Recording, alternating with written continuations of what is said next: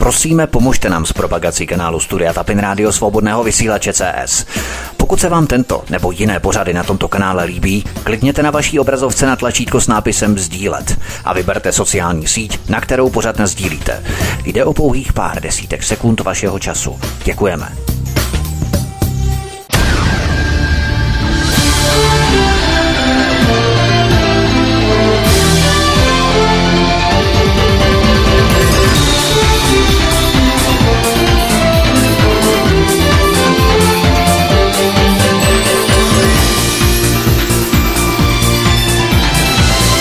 Krásný dobrý večer, dámy a pánové, milí posluchači, od mikrofonu svobodného vysílače nebo na kanále Odyssey vás zdraví Vítek, vítejte při poslechu třetí části třetí epizody trojdílného cyklu Americké svobodné bomby.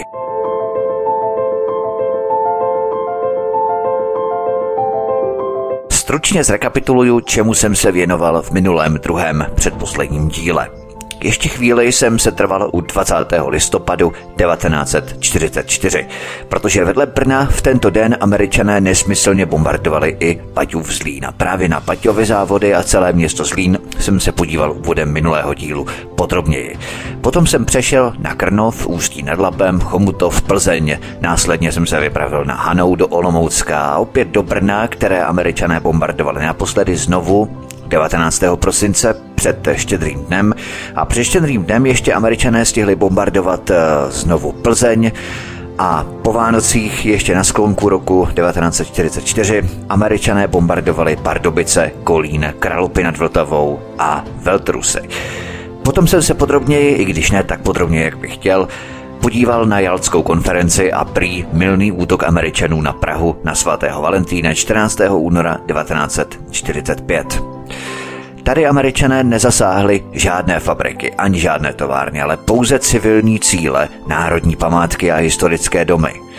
V tentýž den ale Američané bombardovali i Tachov a hned den na to, patnáctého února, Američané bombardovali také Plzeň, Rokycansko a Zbíroh. O měsíc později Američané bombardovali Cheb, Slovenské Nové Zámky, Kralupy a Neratovice, české Velenice a samozřejmě české Budějovice, ty dokonce několikrát. Druhý díl jsem končil Chebem a pojďme dál, pojďme na další kapitoly, budeme finišovat tento třetí díl amerických svobodných bomb. Praha dvacátého pátého března devatenáct set čtyřicet pět. Když Prahou jdu sám, jde píseň se mnou a krásou jemnou mi zní. To město... O šest týdnů po bombardovacím valentínském dárku čtrnáctého února se Američané vrátili, tentokrát už s jasným plánem.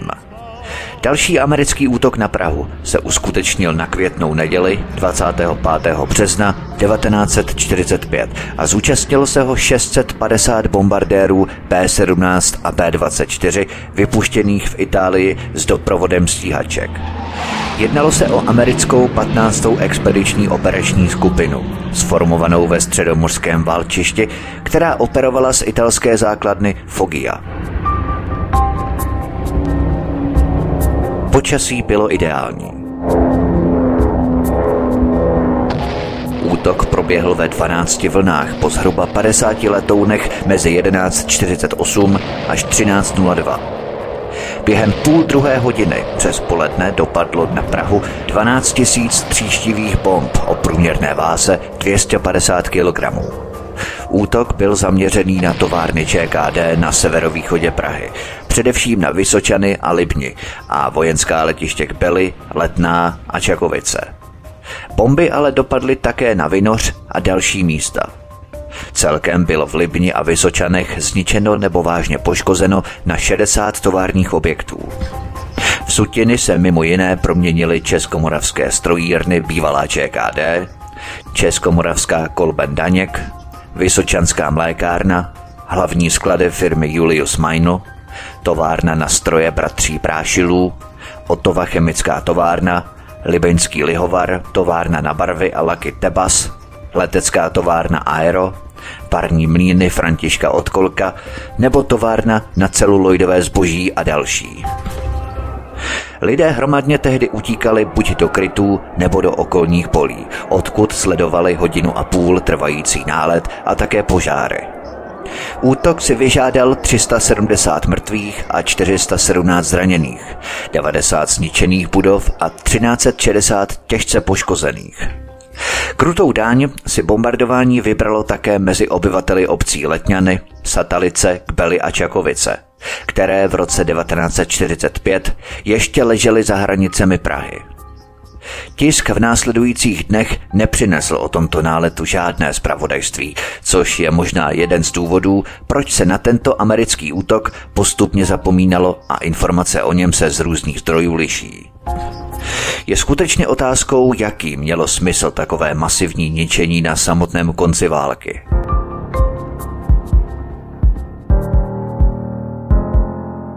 Bratislava dvacátého šestého března devatenáct set čtyřicet pět.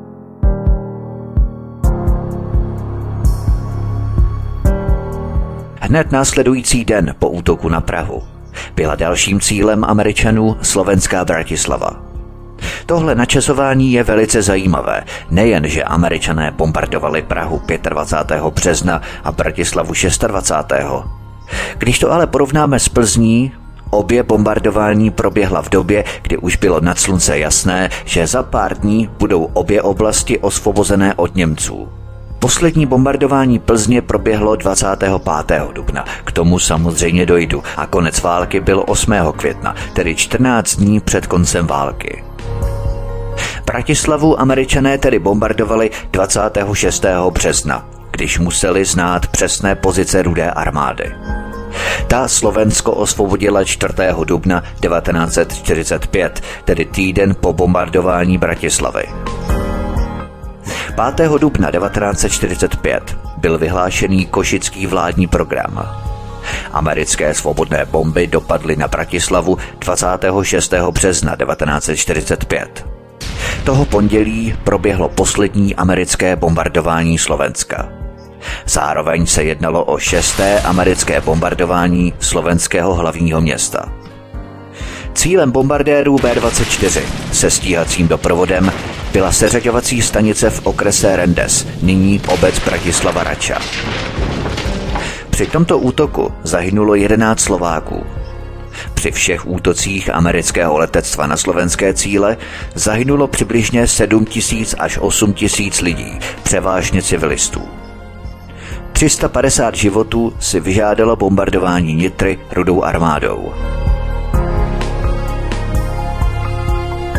Kompozici vítězství bude naše, napsal český hudební skladatel Vít Nejedlý, syn známého českého muzikologa a politika Zdeňka Nejedlého. V Sovětském svazu vytvořil v roce devatenáct set čtyřicet tři při první československé samostatné brigádě po vzoru sovětských armád armádní umělecký soubor. Zemřel během závěrečných měsíců válečného tažení.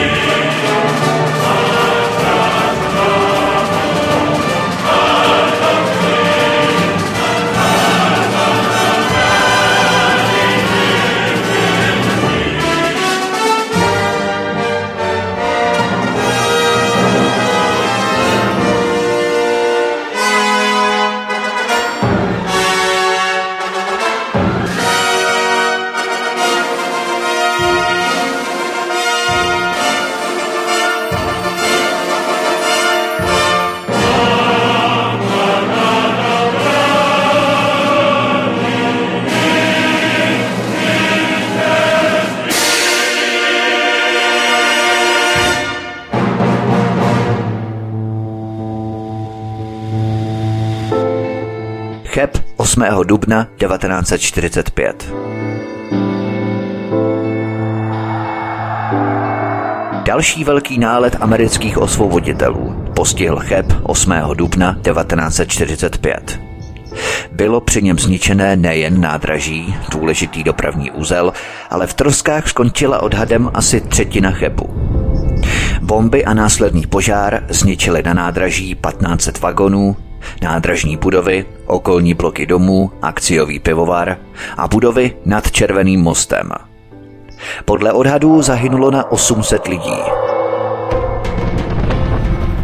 Mariánské lázně patnáctého dubna devatenáct set čtyřicet pět. Mariánské lázně se staly terčem amerického útoku stíhacích bombardérů například patnáctého dubna, kdy zaútočili Američané na letiště ve Sklářích. Tady zničili hangár a několik letadel, nádraží a poškodili městskou elektrárnu. Kraslice patnáctého dubna devatenáct set čtyřicet pět. Kraslice se staly terčem náletu amerických hloubkařů v tentýž den patnáctého dubna devatenáct set čtyřicet pět. Zasáhli také vlak s transportem vězňů. Píseň Červená sukínka složil Václav Bláha. Nazpívali ji sestry Petrovy. Sukínka, vlastně Červená sukínka, se poprvé ozvala v roce devatenáct set čtyřicet tři. Jenže v tiskovém vydání se to slůvko červená nesmělo objevit, zřejmě proto, že by se v době druhé světové války mohlo něco propagandisticky nevhodného připomínat. Červená sukínka musela být, bez ní se do školy nedalo jít. Dnes takovou také mám a nejradši nazývám. Tu červenou sukínku nejradši ze všech mám. Dnes večery obléknu, až přijdeš chlapček nám. Sukínku pěkně lemovanou, zdobenou hadička má. Ať nikdy neupadne láska mezi náma.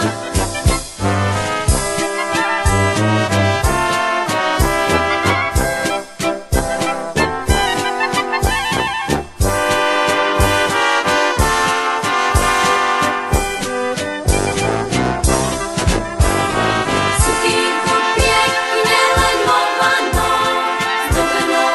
Ať nikdy neupadne láska mezi náma.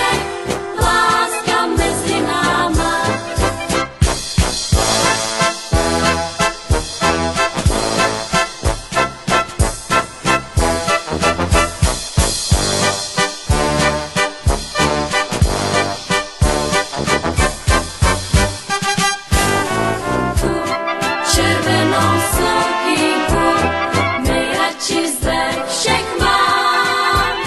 Dnes večery obléknu, až přijdeš chlapček nám. Sukínku pěkně lemovanou, zdobenou hadička má.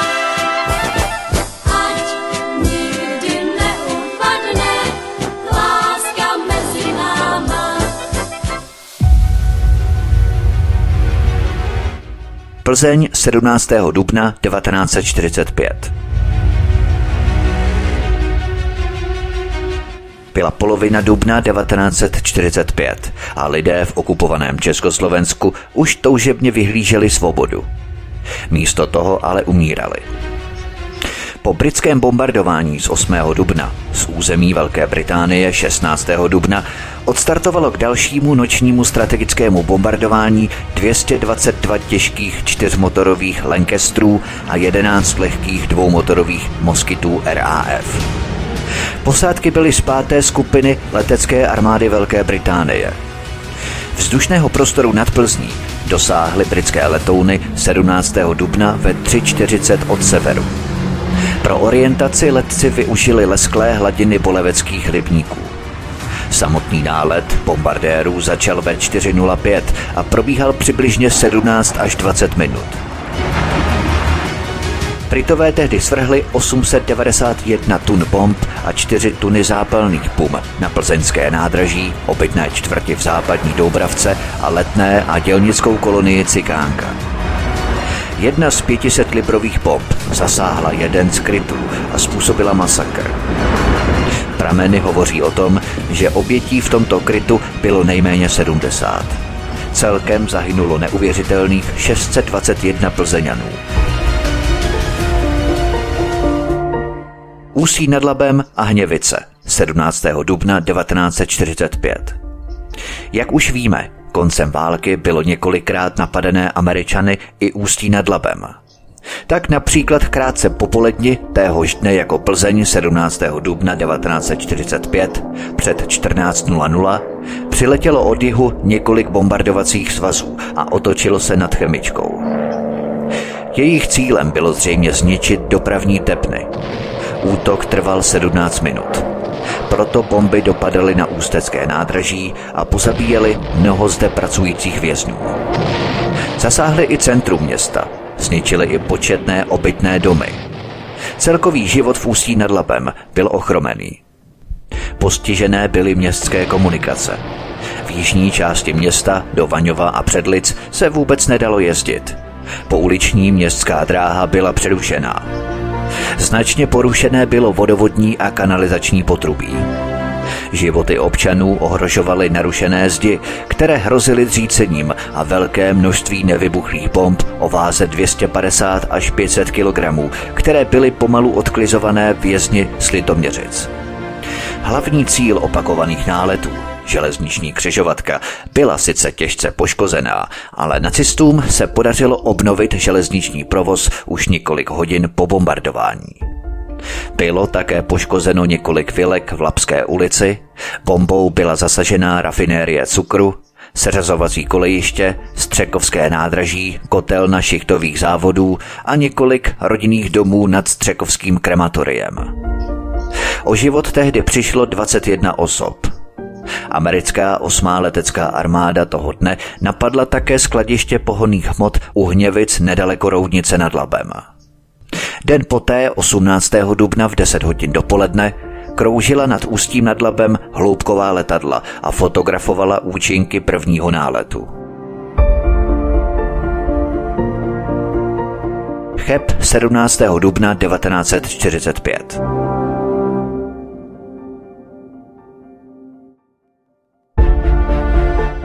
Toho dne vedle Plzně a Ústí nad Labem Američané bombardovali znovu město Cheb. Zasáhli letiště, leteckou továrnu a zničili tři hangarové haly a minimálně dvacet šest německých letadel různých typů. Při tomto americkém náletu na Cheb zahynulo osm set lidí. Sokolov a Karlovy Vary, sedmnáctého dubna devatenáct set čtyřicet pět. Kromě těžkých bombardérů bé sedmnáct a bé dvacet čtyři na cíle v kraji útočili také stíhací bombardéry, takzvaní hloubkaři nebo kotláři, případně doprovodné stíhačky. Město Sokolov se stalo čtvrtým terčem spojeneckého náletu, stejně jako nedaleké Karlovy Vary toho děsivého dne sedmnáctého dubna devatenáct set čtyřicet pět. Cílem byl most přes Ohři. Zemřelo na osm desítek osob v Sokolově. Pak došlo také na Karlovy Vary. padesát pět letounů bé dvacet čtyři Liberátor z druhé americké letecké divize bombardovali toho sedmnáctého dubna před patnáctou hodinou karlovarské železniční uzly. Plný zásah obdržela kolej u Staré Role v prostoru horního nádraží.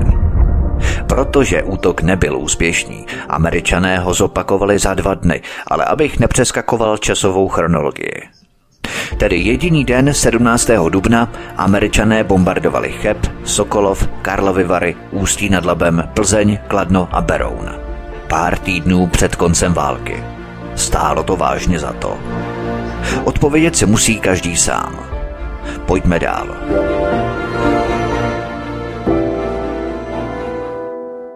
Kladno sedmnáctého dubna devatenáct set čtyřicet pět.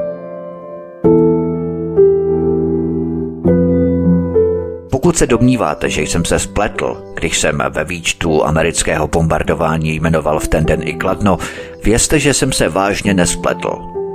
K tragédiím na Kladensku nedocházelo. S výjimkou nehody u kostela svatého Jana ve Vrapicích ze září devatenáct set čtyřicet čtyři, kdy americký letoun zasáhl kryt z dělníky Poldiny Huti a zanechal na místě skoro čtyři desítky mrtvých.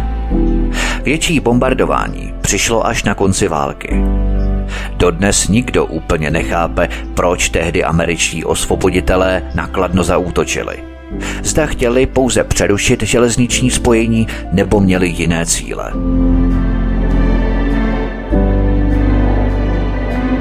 Od rána do poledne krouží nad Kladnem roj bílých letadel. Letí velmi vysoko a zanechávají za sebou mlhu. Píše v kronice města Kladna z let devatenáct set třicet osm až devatenáct set čtyřicet pět Antonín Hloušek. Jenže tím přelet letadel nad městem sedmnáctého dubna devatenáct set čtyřicet pět nekončí. Náhle se nad kladenským nádražím na výhybce objevují stroje bé dvacet čtyři Liberátor a skazují bomby na jedoucí lokomotivu a železniční koleje. Při náletu bombardérů z americké čtyři sta čtyřicáté šesté bombardovací skupiny osmé letecké armády byla poškozená lokomotiva, která příslušela ke zdejší výtopně. Několik bomb dopadlo i mezi okolní domky. Dva lidé nálet nepřežili, část domů zásah zničil a poškodil.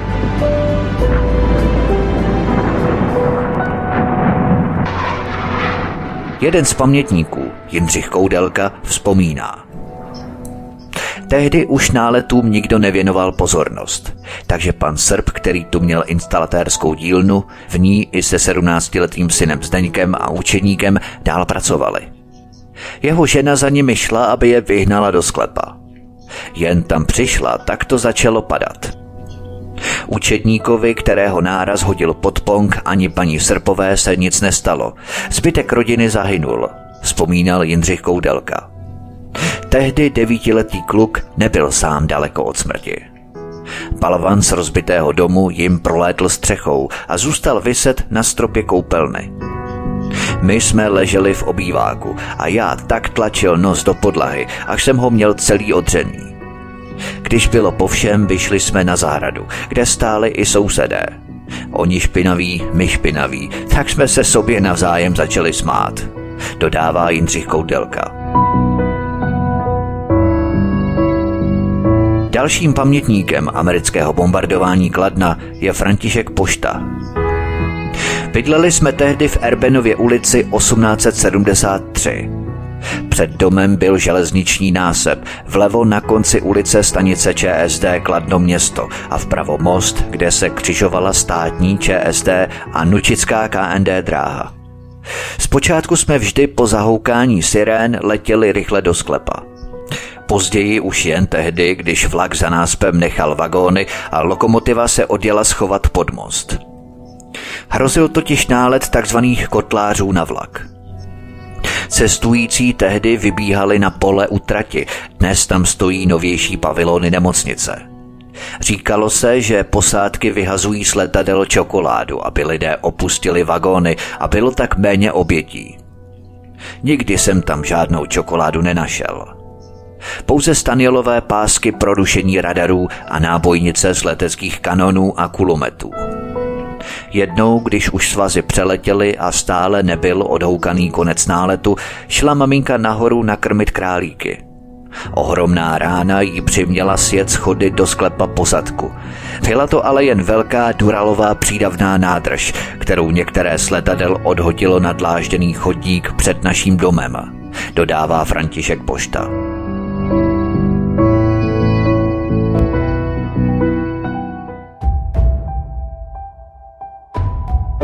Beroun sedmnáctého dubna devatenáct set čtyřicet pět.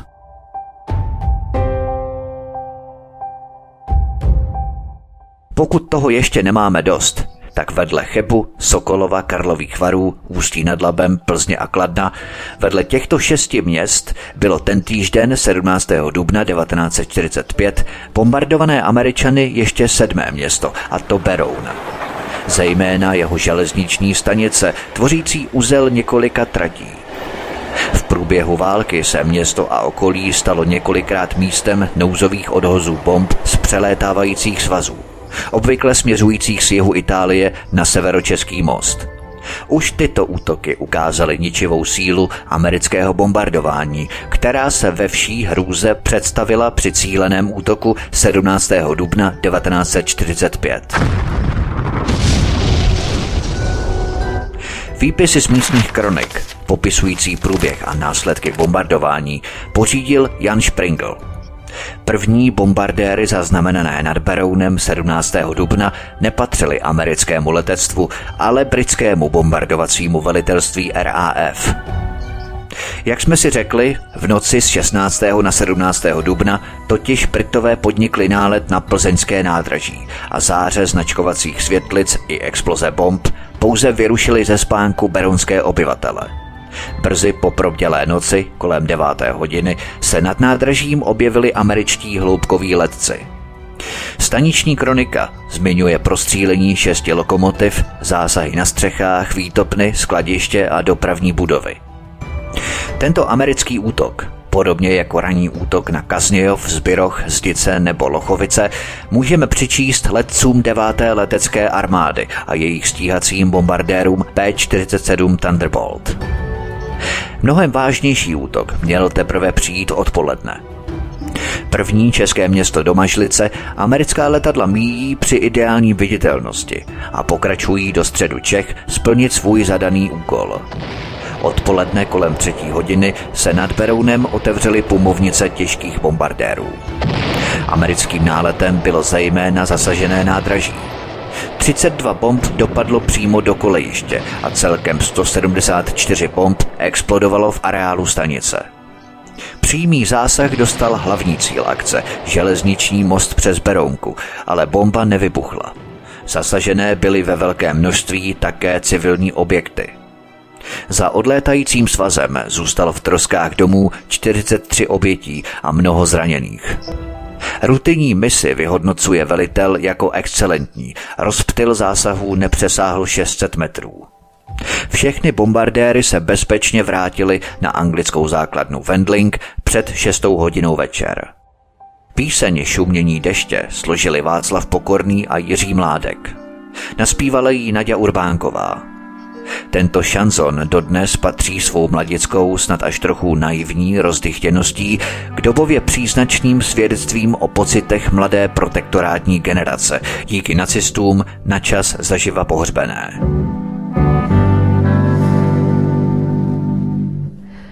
Tak nějak divně vždy mě srdce bolí, když struny větru začnou zdála fvát. Když unizóno deště šumí metropolí a kroky naše tlumí jeho pád. Zní jeho rytmus písní v našich srdcích. Říkáš mi v tanci kapek, mám tě rád. Bloumáme spolu po bulvárech spících a jen náš krok zní tiše po ulicích a jenom liják šlehá do fasád.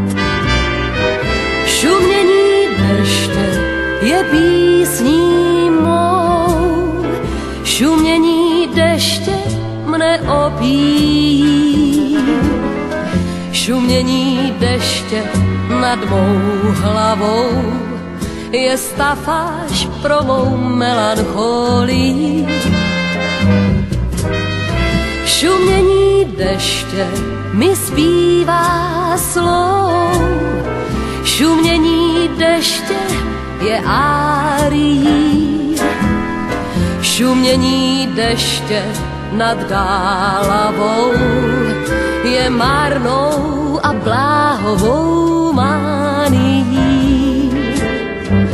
Deštivou nocí, když kráčím s tebou, nejhezčí svůj den prožiju.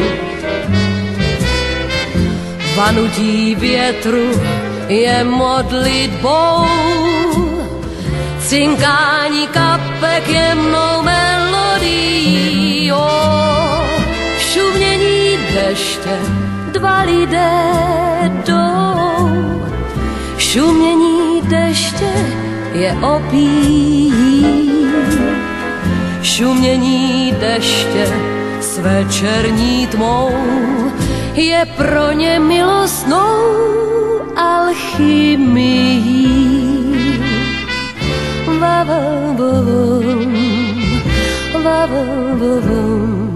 Je pro ně milostnou alchymii.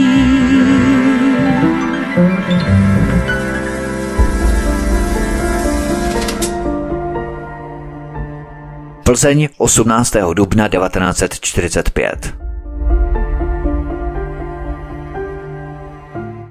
V době, kdy se Plzeňané zpamatovávali z děsivého britského náletu předešlé noci, byla Plzeň osmnáctého dubna postižená dalším náletem. Den po tomto krvavém náletu Angličanů bombardovali Plzeň Američané v čase od čtrnáct dvanáct. Cílem čtyřiceti amerických bombardérů bylo nádraží ve čtvrti Koterov, ale bomby ze čtyřiceti letounů bé sedmnáct zasáhly čtvrti Slovany a Petrohrad. Usmrtili sedmdesát devět lidí, dvacet čtyři dalších bylo zraněno. Americké svobodné bomby zabíjely také v dělnických čtvrtích Skvrňany a Karlov, které byly téměř zničené.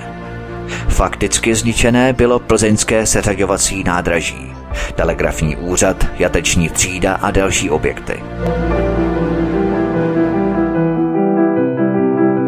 Pamětní Kluboš Hruška začátek náletu popsal takto.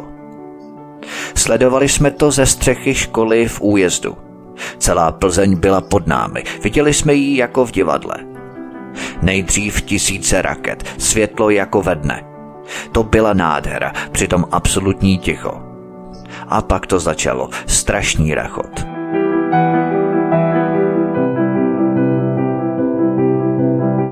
Další svědek denního náletu napsal. osmnáctého dubna houkali nálet, my jsme utekli z dílen.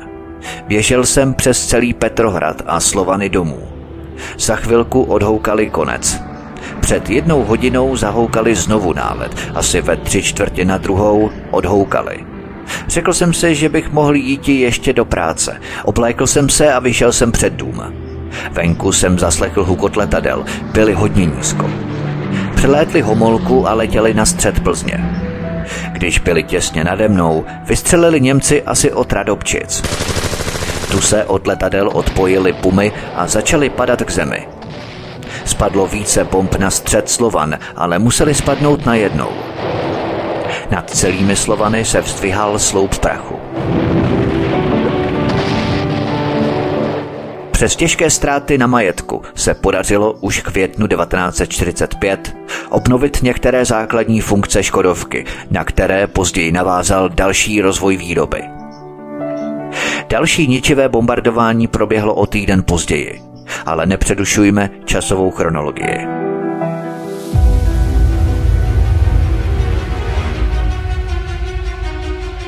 Ústí nad Labem devatenáctého dubna devatenáct set čtyřicet pět. Američané se do Ústí vrátili o dva dny znovu. Nálety na Ústí v úterý sedmnáctého dubna a ve čtvrtek devatenáctého dubna provedly americké letecké svazy, které přilétly na Ústí od jihu. Tento druhý nálet devatenáctého dubna byl ještě rozsáhlejší. Kolem desáté hodiny dopoledne zaútočili na Ústí svazy těžkých bombardérů v osmi vlnách v celkovém počtu padesáti čtyř letadel. Nálet trval dvacet pět minut. Tyto nálety způsobily ve městě značné materiální škody. Při nich bylo mimo železničních objektů zničeno sto šedesát pět domů, těžce poškozeno šedesát pět, středně osmdesát pět, lehce přes pět set objektů. Ústecké předměstí Ostrov bylo zcela vymazané z mapy. V centru města byla úplně zničená budova městského úřadu ve Velké Hradební.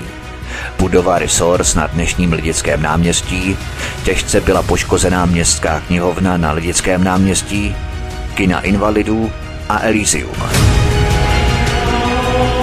Těžce byl poškozený kostel na Nebevzetí Panny Marie, kostel svatého Vojtěcha a evangelický kostel na Střekově. Americké dubnové nálety si vyžádaly velký počet lidských obětí, především z řad civilního obyvatelstva a válečných zajatců. Podle tehdejších zpráv zahynulo asi tisíc dvě stě Ústečanů a několik set jich bylo bez přístřeší. Podle místních matričních úřadů bylo dvěma nejstarším obětem osmdesát sedm let. Nejmladší obětí bylo měsíční dítě. Karlovy Vary, devatenáctého dubna devatenáct set čtyřicet pět. osmdesát sedm amerických bombardérů bé sedmnáct se na Karlovy Vary vrátili po dvou dnech, už devatenáctého dubna. Během sedmi minut na město dopadlo na sto sedmdesát tun trhavých a padesát šest zápalných bomb. Zničená byla železniční odbočka na Johanngeorgenstadt, horní nádraží depa a dílny na dolním nádraží. Rybáře a tuhnice zachvátilo množství požárů. Hořely celé řady domů. Kobercové nálety se nevyhnuly lukám u dnešní Moskevské ulice, zasažená byla i plynárna a mnoho budov po celém městě. Výjima lázeňské oblasti, která byla bomb víceméně ušetřená. Tuhnice a rybáře vzpláli natolik, že se podařilo zachránit jen několik budov. Po dubnových náletech bylo zničeno sto sedmdesát jedna domů a dvacet jedna těžce poškozeno. Dalších sto padesát osm budov utrpělo střední nebo lehčí škody. Cheb, dvacátého dubna devatenáct set čtyřicet pět. Přestože už osmnáctého dubna devatenáct set čtyřicet pět překročila americká vojska u trojmezí české hranice a do Chebu to měla jen několik desítek kilometrů, o dva dny, tedy dvacátého dubna, došlo k bombardování chrámu svatého Mikuláše v Chebu. Podle dobových svědectví po lidech, kteří chtěli lokalizovat vzniklý požár kostela, bylo stříleno z palubních zbraní bombardéry doprovázejících americké stíhačky. Klatovy, dvacátého dubna devatenáct set čtyřicet pět. Tato událost se symbolicky odehrála jako dárek v den narození tehdejšího vůdce Adolfa Hitlera. První americký nálet proběhl hned ráno dvacátého dubna devatenáct set čtyřicet pět kolem osmé hodiny. Výrazný zvuk dunících motorů Thunderboltů a záhy i střelba z těžkých leteckých kulometů a výbuchy bomb. Tehdy se lidem naskytla podívaná, kterou dlouho neviděli. Na obloze se objevilo hned několik stíhacích letounů. Tento útok je připisovaný americké deváté letecké armádě z tři sta šedesát dva skupiny. Když se sirény v Klatovech v tento den rozezvučily podruhé, bylo ve směru od Týnce a Železné Rudy na obloze vidět dva mohutné svazy těžkých bombardovacích strojů, tentokrát americké osmé letecké armády. Celý bombardovací svaz čítal padesát čtyři těžkých čtyřmotorových bombardérů bé dvacet čtyři Liberator. Tyto bombardéry, které ráno odstartovaly z Anglie, byly doprovázené do cílového prostoru Čech stíhačkami s dlouhým doletem. Šlo o bé padesát jedna Mustang. Bomby toho dne dopadaly i na část Klatov a do okolních polí v blízkosti vlakové stanice. Klatovské nádraží bylo rozryté téměř stovkou kráterů a přestalo existovat. Tonáž bomb shozená letouny bé dvacet čtyři byla téměř sto dvacet pět tun výbušnin. Třetí nálet v tento osudný den dvacátého dubna devatenáct set čtyřicet pět pro vlakové nádraží v Klatovech je zaznamenaný kolem sedmnácté hodiny. Připisovaný je opět americké deváté letecké armádě. Plzeň, dvacátého pátého dubna devatenáct set čtyřicet pět. Jo, v Plzni městě zpívají v noci, potají holky na kamenný cestě, že voda teče a pivo pění. Ve středu dvacátého pátého dubna devatenáct set čtyřicet pět se na Labi setkaly americké i sovětské jednotky, což byla obrovská událost. Ždí mě.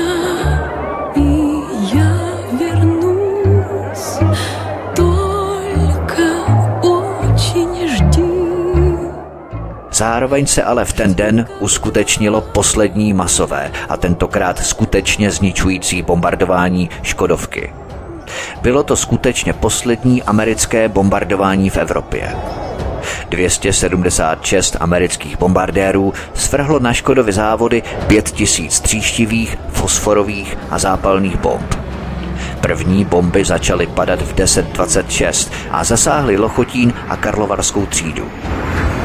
Hořící budovy, včetně Lochotínského statku a Selcových sladoven, se staly orientačními body pro další nálety. První pumy, které zasáhly přímo Škodovku spolu s předměstím Skvrňany na březích Vyprnického potoka a přilehlou dělnickou kolonii Karlov, spojenci schodili o dvacet minut později v deset čtyřicet šest. Američané se v bombardování Plzně zaměřili i na plzeňské nádraží, které je rozsáhlé. Vojenské letiště na Borech bylo dalším cílem náletu. Letiště bylo plné letadel, které ale nebyly zapojované do vzdušních akcí jen proto, že jim povětšinou chyběl letecký benzín. Na letiště zaútočila tři sta devadesát osm a devadesát jedna bombardovací skupina přibližně ve stejnou denní dobu, v jaké probíhaly také nálety na Škodovku. Bojovou akci nad letištěm ale znesnadňovalo oblačné počasí. Bomby ale dopadaly po celé Plzni. Roudná nebo Kozolupy s barokním zámkem a kaplí svatého Jána Nepomuckého. Konec náletu nastal přibližně v jedenáct třicet devět. Během padesát pět minut schodili bombardéry v oblasti Plzně celkem pět set dvacet šest tun trhavých a zápalných pum, což znamenalo devět set sedmdesát tři tříštivých a sedmnáct tisíc zápalných pum. Při náletu zemřelo šest zaměstnanců Škodových závodů. I přesto si útok v Plzni vyžádal dalších šedesát sedm obětí. Celkem bylo během všech jedenácti náletů na Plzeň zabito šest set dvacet čtyři Čechů, čtyři sta padesát tři jich bylo zraněno. Američané zničili pět set pět budov, seřaďovací nádraží a další objekty. Americký generál George Patton, když si prohlížel ruiny Škodovky, prohlásil: "Dobrá práce, jsem spokojený."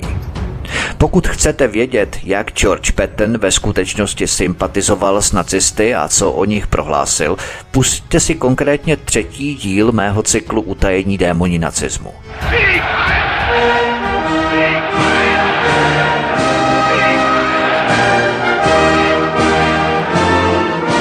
Pamětníkovi Jaroslavu Maškovi bylo v dubnu devatenáct set čtyřicet pět sedmnáct let a s mámou bydlel v Činžáku padesát metrů od železniční trati nedaleko hlavního nádraží.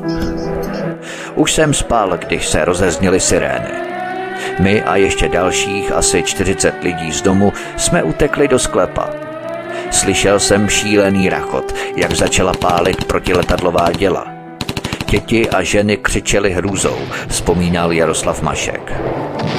To nejhorší ale přišlo v zápětí. Ozvalo se svištění padajících bomb a v zápětí výbuchy. Vlny se přibližovaly, každá další byla blíž a blíž. Čekal jsem, kdy spadne sem a roztrhá nás, řekl Mašek. To se jen zázrakem nestalo. Bomba dopadla těsně vedle nás a pak bylo ticho. Vylezl jsem ven. Na ulici ležel vagon z úzkokolejky, která vedla za domem. Poslední puma tam spadla a tlaková vlna vagon přehodila přes náš pětipatrový činžák. Nejsilnějším dojmem z hrůzného náletu bylo pro Jaroslava Maška setkání se smrtí mladé dívky.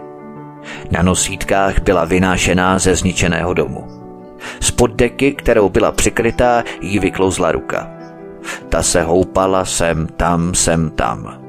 Uvědomil jsem si, že je asi stejně stará jako já a místo ní jsem tam mohl ležet já. Svěřil se Mašek.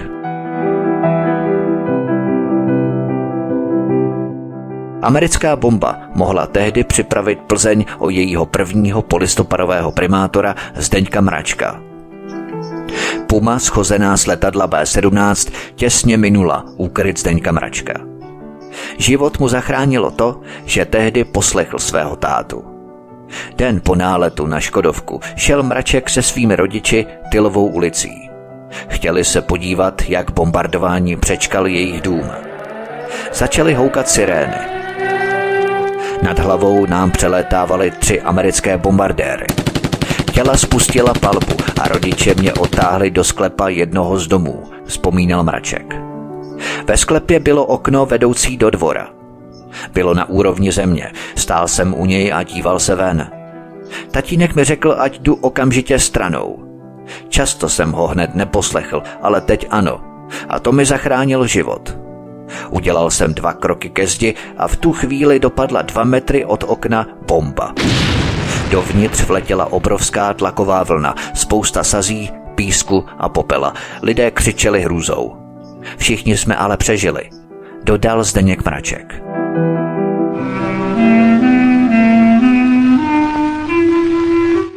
Škodovy závody.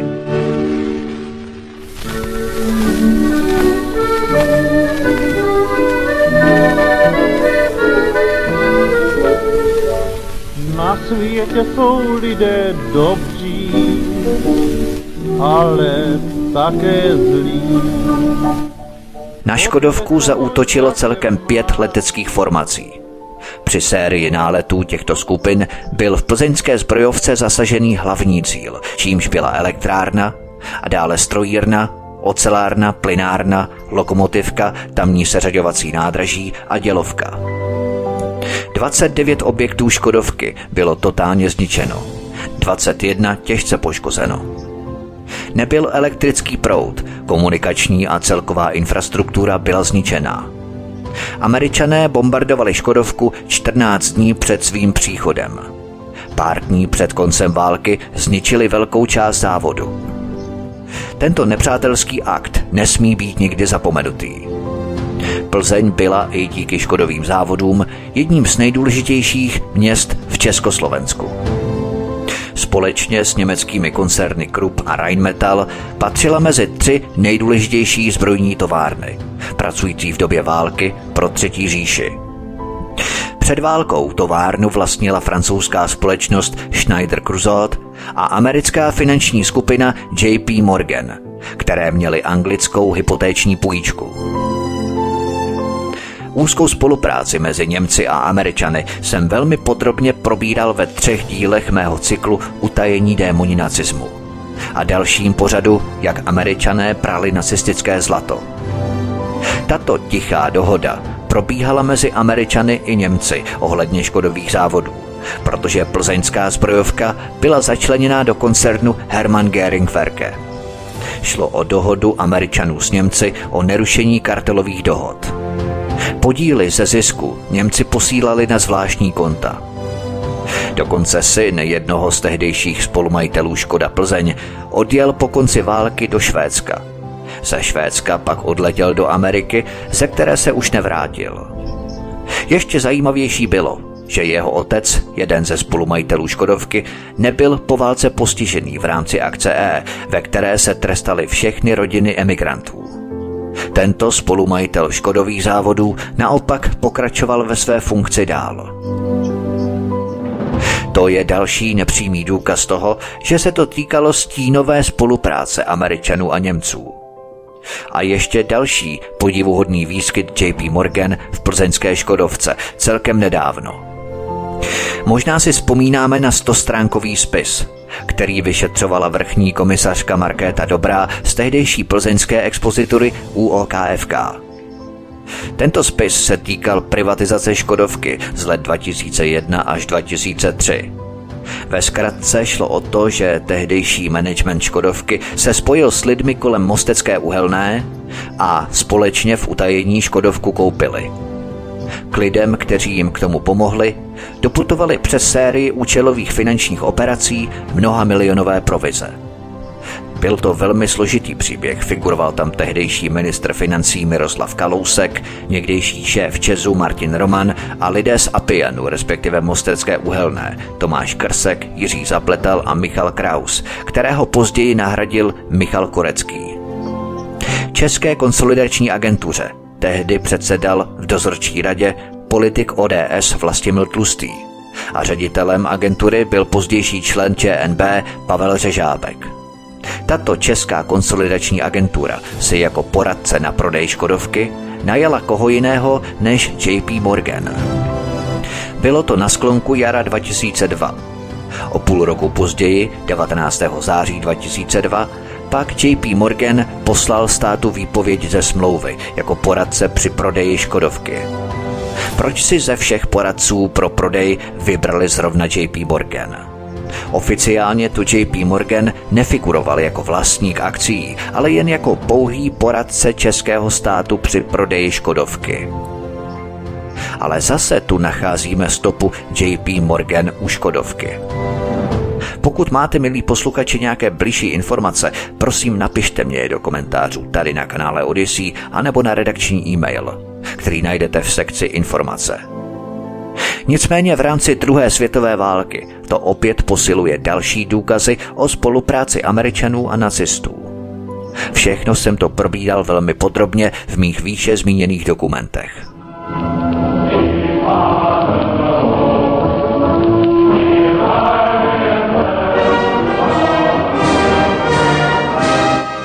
Nikdy nebylo odtajněné účetnictví Škodovky během druhé světové války. Kam odcházely dividendy, na jaká zvláštní konta, proč, co se tají, proč to dodnes nebylo zveřejněné. Po tři předchozí roky byla Škodovka terčem celkem šesti spojeneckých náletů, aniž by došlo k většímu poškození. Logicky ani o to nebyl zájem. Spojenci si mysleli, že po válce Škodovku získají oni, takže si ji přece nebudou ničit. Proč se ale pouhých dvacet dní po vyhlášení košického vládního programu dvacátého pátého dubna devatenáct set čtyřicet pět stala plzeňská Škodovka terčem jednoho z posledních spojeneckých náletů? Báli se Američané, že si Sověti odvezou domů účetnictví Škodovky a archivy, ve kterých je skryté tajemství další spolupráce Američanů s Němci? To si lze snadno a jenom těžko vysvětlit jinak, než jako snahu oslabit český poválečný průmysl. Americkému kapitálu šlo především o zničení významného centra naší ekonomiky, Škodových závodů v Plzni a v dané oblasti. Americký velkokapitál, vojáci a zbrojaři vedení vztekem a nervozitou z toho, že uvedené centrum naší ekonomiky nebudou ovládat, přistoupili ke zničení závodů v Plzni. Tento americký zločin, bombardování Plzně na konci války, neměl už žádný strategický význam z hlediska dokončování válečné porážky nacistického Německa. Byl to jen cílený nepřátelský záměr proti nové osvobozené Československé republice, proti její vládě a proti strategické orientaci na Sovětský svaz v poválečném období. Američanům šlo o rozbití průmyslové a ekonomické základny Č S R. Ze sto dvacet tři budov bylo dvacet devět škodováckých objektů zcela zničeno, dvacet jedna velmi těžce a třicet tři poškozeno. I ostatní vyžadovaly opravy. Strojové zařízení bylo poškozené ze čtyřicet procent. Následně začalo rabování cizích patentů a výrobních postupů. Pamatujete si na můj dokument Největší krádež německých patentů po druhé světové válce Američany? Pokud jste to ještě neslyšeli, vřele vám doporučuji k poslechu, protože v tomto dokumentu právě odhaluji skutečný rozsah operace Paperclip. Tato operace se minimalizuje na nějaké raketové inženýry a vědce, které si Sověti a Američané rozdělili z Německa. Ovšem ve skutečnosti šlo o naprosté vyrabování německých patentů a výrobních postupů, které si přisvojili Američané a dokonce je ani Němcům nedovolili používat.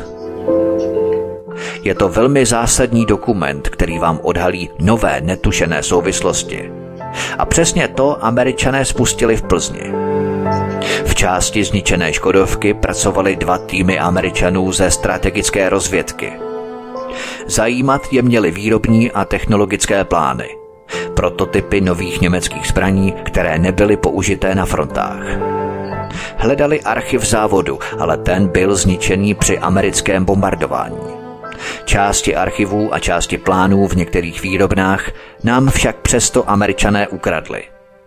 Náhradní válečný německý archiv nových zbraní a komponentů se ale Američanům nepodařilo odcizit. Američané v Německu hromadně transportovali inženýry, techniky a vědce, které potřebovali k tomu, aby jim mnoho patentů a výrobních postupů rozklíčovali a naučili. Němci měli na výběr. Buď tohle, anebo válečný soud. Co myslíte, že se vybrali? A přesně tentýž postup Američané prováděli i v Plzni. dvacátého druhého července devatenáct set čtyřicet pět, po konci války, se skupina Američanů převlečených do uniforem důstojníků Československé armády zmocnila československých odborníků na odstředivé lití dělových hlavní a unesla je do Mnichova. Americký loupeživý nájezd ve Škodovce mohl být ještě větší. Naši vlastenci a nové bezpečnostní orgány ČSR tomu zabránili. Do té doby neznámý výzkumný pracovník James H. Paley z Federální Air Force Historical Research Agency, která sídlí v americkém státě Alabama, přinesl zajímavou informaci. Na jedné konferenci Smithsonian National Air and Space Museum přednesl příspěvek, proč musela být plzeňská Škodovka bombardovaná. Jeho příspěvek bych mohl shrnout asi takto. Motivem posledního amerického náletu dvacátého pátého dubna devatenáct set čtyřicet pět nebylo, znič, nebylo zničit podnik stále vyrábějící děla, takzvané stíhače tanků Hetzer, polopásové tahače a munici a tak dál, zajišťující asi třicet procent dodávek pro německou armádu. Motivem ve skutečnosti bylo zabránit tomu, aby vzniklo technické dokumentační středisko podle dnes už legendárního konceptu sávy medonose. Z dokumentů, které Bailey v podstatě náhodou objevil, vyplývá, že od nejmenovaného Medonosova kolegy se Američané dozvěděli o principech, na kterých mělo budoucí technické dokumentační středisko fungovat. Informace sice nebyly detailní, ale i tak stačily k tomu, aby se obávali, že díky kvalitní informační podpoře by skomírající německá zbrojní výroba mohla dostat nový impuls, zejména pokud šlo o inovace. Jinak řečeno, technické dokumentační středisko a vyvíjené tzv. Tajné zbraně mohly podle Američanů ještě zvrátit výsledek války. Když se k tomu ještě připočte německou propagandou šířená dezinformace o tzv. Alpské pevnosti, v americkém velení zavládlo, řečeno s nadsázkou, zděšení. Osobně si myslím, že to mohl být pouze podpůrný dílčí prvek, ale primárním záměrem bylo zničit konkurenčního giganta s dvoutřetinovým vlastnictvím J P Morgan, o kterém Američané věděli, že bude znárodněný a že se bude řadit do sovětské sféry vlivu díky Jaltě z jedenáctého února a Košicím z pátého dubna. Útok byl provedený dvacátého pátého dubna. Následovala ještě další událost, která potvrzuje zákeřnost amerického útoku. čtvrtého srpna devatenáct set čtyřicet pět přijel na návštěvu Škodových závodů americký velvyslanec Steinhardt. Při této návštěvě americký velvyslanec vyplýtval dost slov, ale nepodařilo se mu přesvědčit zástupce revoluční závodní rady, že bombardování Škodovky bylo tak velenutné. Nakonec americký velvyslanec přiznal, že tady rozhodovaly jiné nevojenské důvody.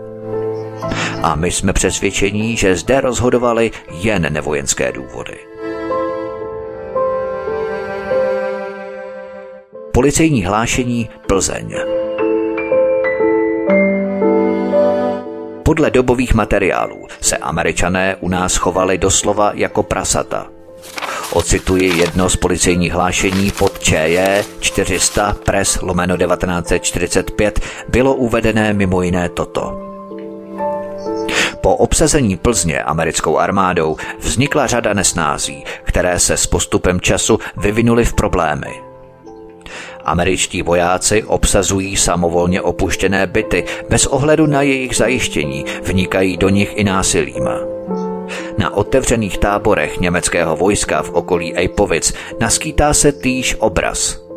Zde byly národnímu hospodářství způsobené milionové škody, hlavně na motorových vozidlech, na kterých se přijela vzdát německá armáda, ustupující od Prahy. Američané velkou část vozidel zničili. U Ejpovic Američané zničili velké zásoby prádla a potravin. Za starou hrnčírnou v Plzni do obrovské jámy svážela americká nákladní auta velké zásoby potravin, konzerv, nábytku. To polévali benzínem a zapalovali. V Chebu zničili Američané velké sklady látek, psacích strojů, radiopřijímačů, konzerv a automobilů. V Kraslicích zničili vojáci U S A sklady hudebních nástrojů. Na zámku Pozorka u Kladrub bylo velké skladiště hlídané československými hlídkami a Američané hrozící zbraněmi naše hlídky vytlačili, skladiště polili benzínem a zapálili.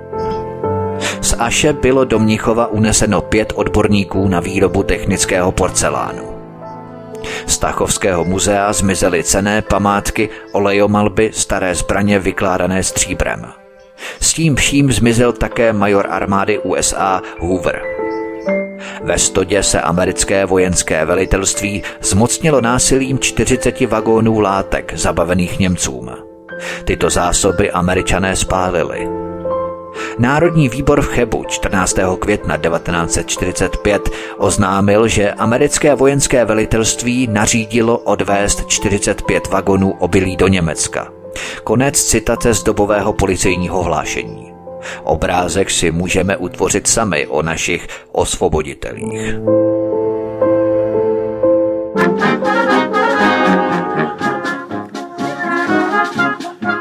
Počínání Američanů v Plzni.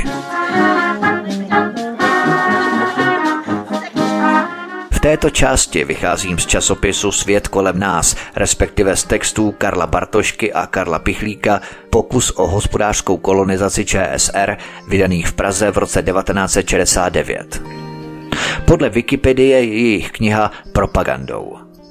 Opět prosím, pusťte si nejprve můj trojdílný cyklus Utajení démoni nacismu, ale také pořad Největší krádež německých patentů po druhé světové válce Američany. A nebo také, jak Američané prali nacistické zlato. Zde jsem bez naprostých pochybností odhalil, jak Američané před i během druhé světové války podporovali nacisty jak logisticky, materiálně, tak i finančně. Touto optikou je nutné pohlížet na knihu Karla Bartoška a Karla Pichlíka. Zjistíme, že karikatura v této knize americké vlajky s hákovým křížem vůbec není žádnou nadsázkou. Cituji z této knihy. Ráno šestého května devatenáct set čtyřicet pět v devět hodin vstoupil do Plzně americký vojenský oddíl šestnácté pancéřové divize pod velením plukovníka Nobliho. Údajně měl nařízeno zastavit se na předměstí Plzně, ale prý rozkázal svému oddílu, aby obsadil Plzeň. Revoluční národní výbor v Plzni zveřejnil šestého května devatenáct set čtyřicet pět výzvu na pomoc bojující Praze. Občané Plzně tehdy na výzvu reagovali bleskově. Americké velení bylo z české strany požádané o zapůjčení automobilů pro přepravu dobrovolníků do Prahy a také o některé zbraně. Velení americké armády nejen, že takovou žádost odmítlo, ale odjezd dobrovolníků na pomoc Praze dokonce zakázalo. Ukazovalo se, že zájmy U S A jsou jiné než českých občanů bojovníků proti německým okupantům. Počínání Američanů v Plzni bylo podivné a vedlo k narůstání pochybností, o co jim vlastně šlo.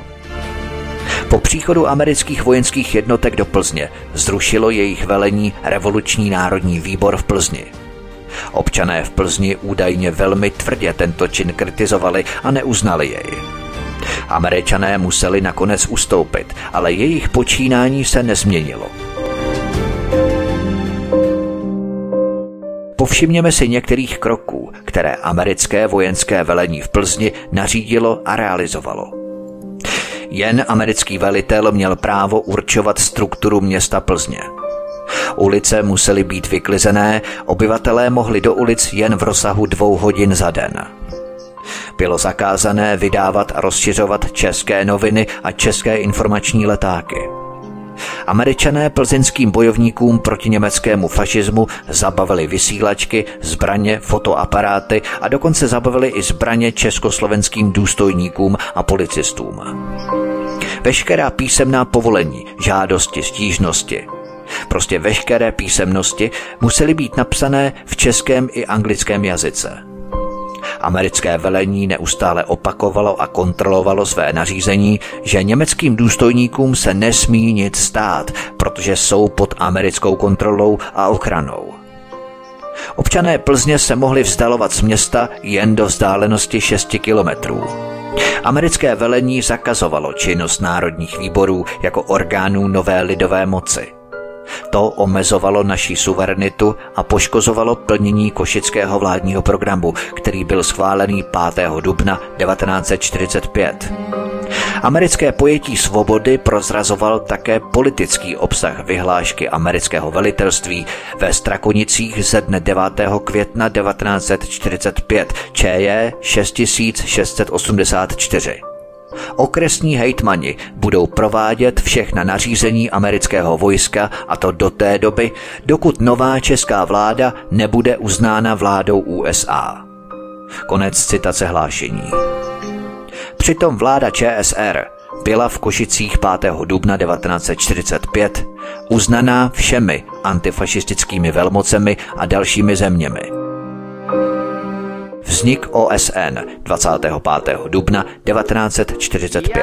Já bych nespolehal na katy gestapáky, já bych neměl Čechy za hňupy a hlupáky. Z Čechy je potíž, my Češi totiž dobře víme, jak na skopčáky.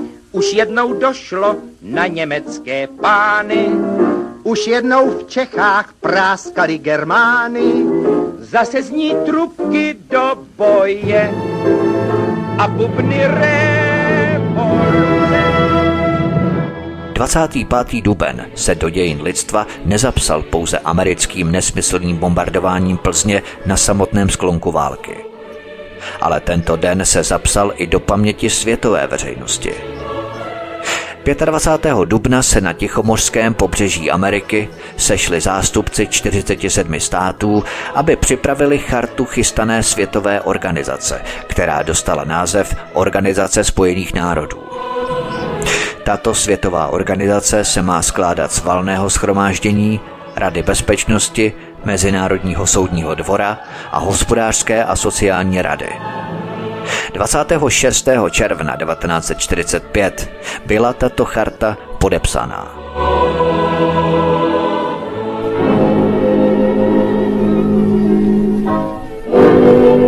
Strakonice dvacátého sedmého dubna devatenáct set čtyřicet pět.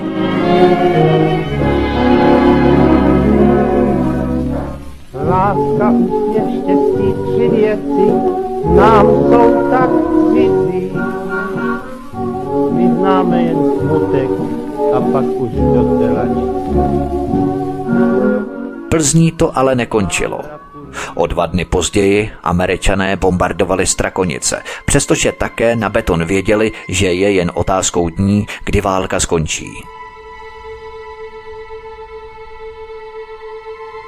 Jaroslav Kučera si jako patnáctiletý student gymnázia zapsal do svého deníku nálet na Strakonické nádraží. dvacátého devátého dubna devatenáct set čtyřicet pět. Mám dnes svátek, ale my svátek neslavíme. Táta říká, že ho slaví jen katolíci. Šel jsem ráno do školy. Bylo nás tam pár. Nikdo z přespolních nepřijel. Přáli jsme si s krchem k svátku. Mluvili jsme hlavně, jako ostatně pořád, jen o těch hloubkařích. Někde u Řepice prý zabili lidi z vlaku. Byli jsme dlouho ve třídě, nikdo nešel, až potom přišel Linke a říká: tak hoši, jděte domů, není škola. Měli jsme hroznou radost, že budeme mít čas koukat na kotláře. Považoval jsem to za dárek k svátku. Přiběhl jsem domů, naobědval jsem se a šel jsem koukat na uprchlíky. Přišel jsem k Barvínkovu. Byl tam pan Zemen a pan Mareček. Za chvíli jsme uslyšeli letadla, šli jsme se na ně podívat do pokoje. Byli tři. Ale sranda byla, že jel zrovna dlouhej vlak s flakama. Zastavili se u viaduktu. Letadla zas odletěla, ale vlak pokračoval v jízdě do stanice. U stanice zastavil. V tom přiletěla celá letka, čtyřikrát po třech letadlech. Náhle se jedno letadlo odlepilo, udělalo akrobatický půlobrat a letělo dolů. Zvětšovalo se a řídilo se přímo proti tomu vlaku. Bylo mě hrozně k smíchu, jak pan Zemek byl bledý strachy a zajel do bytu. Mareček měl taky strach, ale zůstal. Já strach vůbec neměl. Byl jsem jenom těsně zvědavý, jak vypadá nálet kotlářů. Div jsem z okna nevyletěl. A vlak pokračoval v cestě do stanice. Byl jsem zklamán, že už nic neuvidíme. Když ale vlak dojel do stanice, přiletělo dvanáct letadel a teď to teprve začalo. Obdivoval jsem Němce, že nemají strach. Dokonce si letadla prohlížejí dalekohledem. Lidi od zbrojovky a od viaduktu prchali jako šílení. A pak to začalo. Strašná palba z flagů. Stříleli jako šílení. Akrobatické výkruty Američanů mezi plameny. Šrapnely, blesky. Kvití nalétávajících letadel mě nadchlo. Bylo to, jak jsem to vídal v týdeníku válečných dopisovatelů v Bijáku. Jedno letadlo to asi dostalo a začalo kouřit a mastilo si to přímo proti našemu oknu.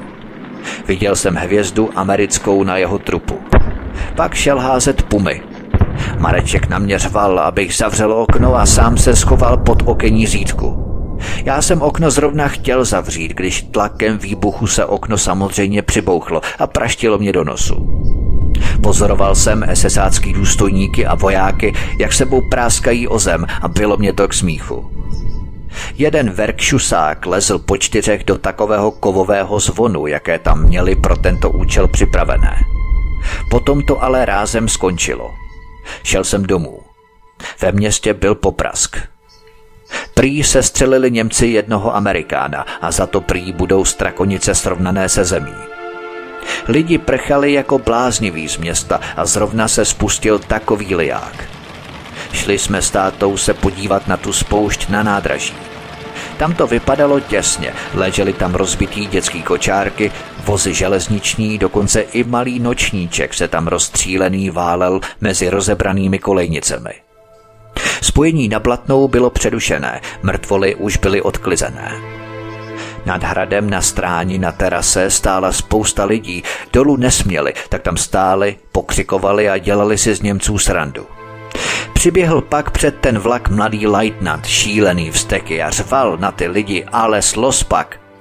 Vytáhl pistoli a střílel do vzduchu. Do lidí se asi bál. Stál asi tři kroky od nás. Nám nic neřekl a pak šel k vlaku. Doma nám pak máma říkala, že při tom bombardování byla ve sklepě a Milada Novotný měla tak děsný strach, že se nahlas modlila Otčenáš. Dnes už žádný nálet nebyl. Konec citace z deníku Jaroslava Kučery. Dalším pamětníkem amerického bombardování Strakonic je Ladislav Václavík. Ať lidé říkají cokoliv, pro nás malé kluky byla celá válka jedno velké dobrodružství. Nad strání nad strakonickým nádražím byly výbuchem vyhozené celé střechy vagónů. Dole byly rozbombardované hořící vlaky a my kluci pitomí jsme lezli dolů a sbírali hilzny od amerických hloubkařů. Byly tak průbojné, že byly prostřílené i koleje, popisuje. Ve chvíli, kdy byli dole, kdo si zařval, že se hloubkaři vracejí. Lidé utíkali od nádraží směrem ke hřbitovu, který byl při bombardování také zasažený. Celá zadní zídka byla rozbouraná, i několik hrobů. Na poli za hřbitovem koukalo ze země několik pum. Padli jsme do příkopů a báli jsme se. V tom se začalo střílet z flaků.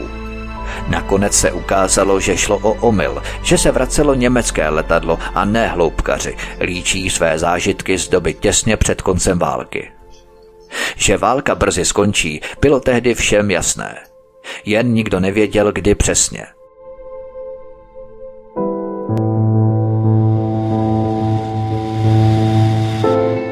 Závěr nová válka.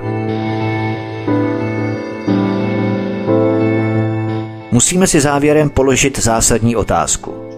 Proč nechávali Američané válečný průmysl v Kralupech, v Plzni, Praze a jiných městech v průběhu války téměř nepoškozený? umožňovaly nacistům, aby ho mohli co nejlépe využít v boji proti Sovětskému svazu. Až na konci války bylo v zájmu Američanů, aby nejdůležitější závody v zemi, které spadnou do vlivu Sovětů, byly zničené.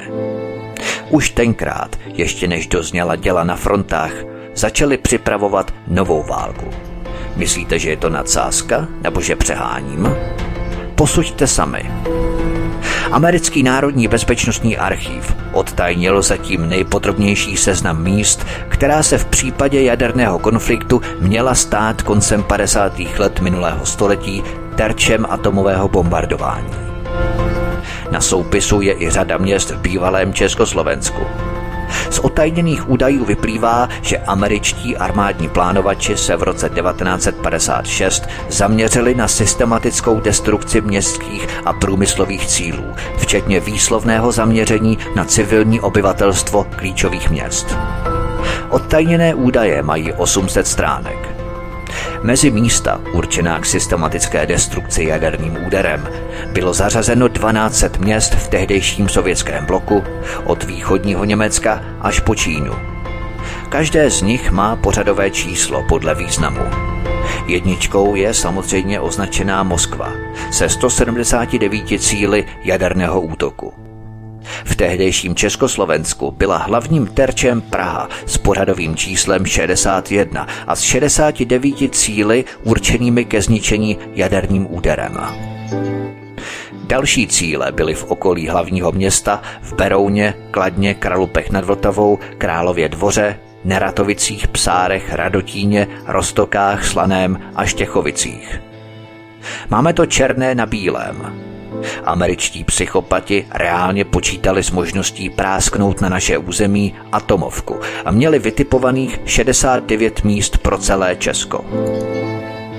Po Hirošimě a Nagasaki vojenští psychopati z Ameriky toho stále ještě neměli dost. Na území dnešní České republiky se měla stát terčem jaderného útoku pražská letiště ve Kbelích, Ruzini a Vodochodech. Dále letiště v Bechyni, Čáslavy, Českých Budějovicích, Dobřanech, Holešově, Milovicích, Mimoni, Pardubicích, Přerově a Žatci. Na Slovensku to byla letiště v Bratislavě, Košicích, Piešťanech, Sliači a Trenčíně. Tohle jsou ti naši osvoboditelé. Když jsme byli orientovaní jiným směrem než na západ, tak by nás klidně vymlátili atomovkou. Útoky amerického letectva měly být zasazené s použitím jaderných bum o síle jedna celá sedm až devět megatun. Americké velení tehdy požadovalo nálože o síle šedesát megatun. Přitom nálož o síle pouze jedné megatuny má sedmdesátinásobně ničivější sílu ve srovnání s bombou svrženou v roce devatenáct set čtyřicet pět na japonskou Hirošimu. Toto je skutečná svoboda a demokracie v americkém stylu, pokud se nepodřídíme. Legendární skladbu Škoda lásky složil Jaromír Vejvoda a V. Zeman. Nahrála ji vedle dalších Vejvodova kapela. Jaromíru Vejvodovi jednou v roce devatenáct set dvacet sedm zabzučela hlavou zajímavá melodie. Něco přidal a vznikla modřanská polka. Začalo se o ní zajímat i pražské nakladatelství. Zajistilo textaře, který k jejímu refrému vymyslel skoro až naivní veršíky a hit byl na světě. To by bylo všechno pro tento třetí díl, milí posluchači amerických svobodných bomb. Já doufám, že jsme si společně rozšířili obzory, budu také velmi rád za vaše informace, pokud jsem něco vynechal, na něco zapomněl, něco důležitého, co by bylo třeba ještě říci, můžeme třeba udělat i další pořad, třeba i s vámi, pokud se vás sejde třeba i víc nějaké dokumentární pásmo, jak jsem navrhl třeba v minulém díle, jsem pro každou špatnost, takže určitě není problém, já vám děkuji za pozornost, budu samozřejmě velmi rád, když budete sdílet tento pořad na sociální média, diskuzní fóra, upozorňovat lidi na tento kanál Odyssey a samozřejmě budu také rád, když se registrujete kliknutím na tlačítko odebírat. Máte tady tlačítko odebírat, máte tady zvoneček, na který můžete kliknout a tak vám neuniknou ani další pořady, které pro vás chystám tady na svobodném vysílači Studiu Tapin Radio. A pro přehlednost samozřejmě si můžete kliknout tady v popise pořadu na kanále Odyssey v kapitolkách na přímo konkrétní města s konkrétními daty opatřené časovými razítky. To je velmi důležité, protože to způsobí, že se začne přehrávat konkrétní pasáž daného pořadu. Takže pokud žijete nebo zajímáte se o nějaké konkrétní město, klikněte si na něj a můžete si přehrát konkrétní kapitolu, což maximálně zvyšuje přehlednost a orientaci. To by bylo tedy úplně definitivně všechno. Mějte se moc hezky. Od mikrofonu svobodného vysílače a nebo na kanále Odyssey vás zdraví Vítek. Mějte se krásně. Příště se s vámi opět těším na slyšenou.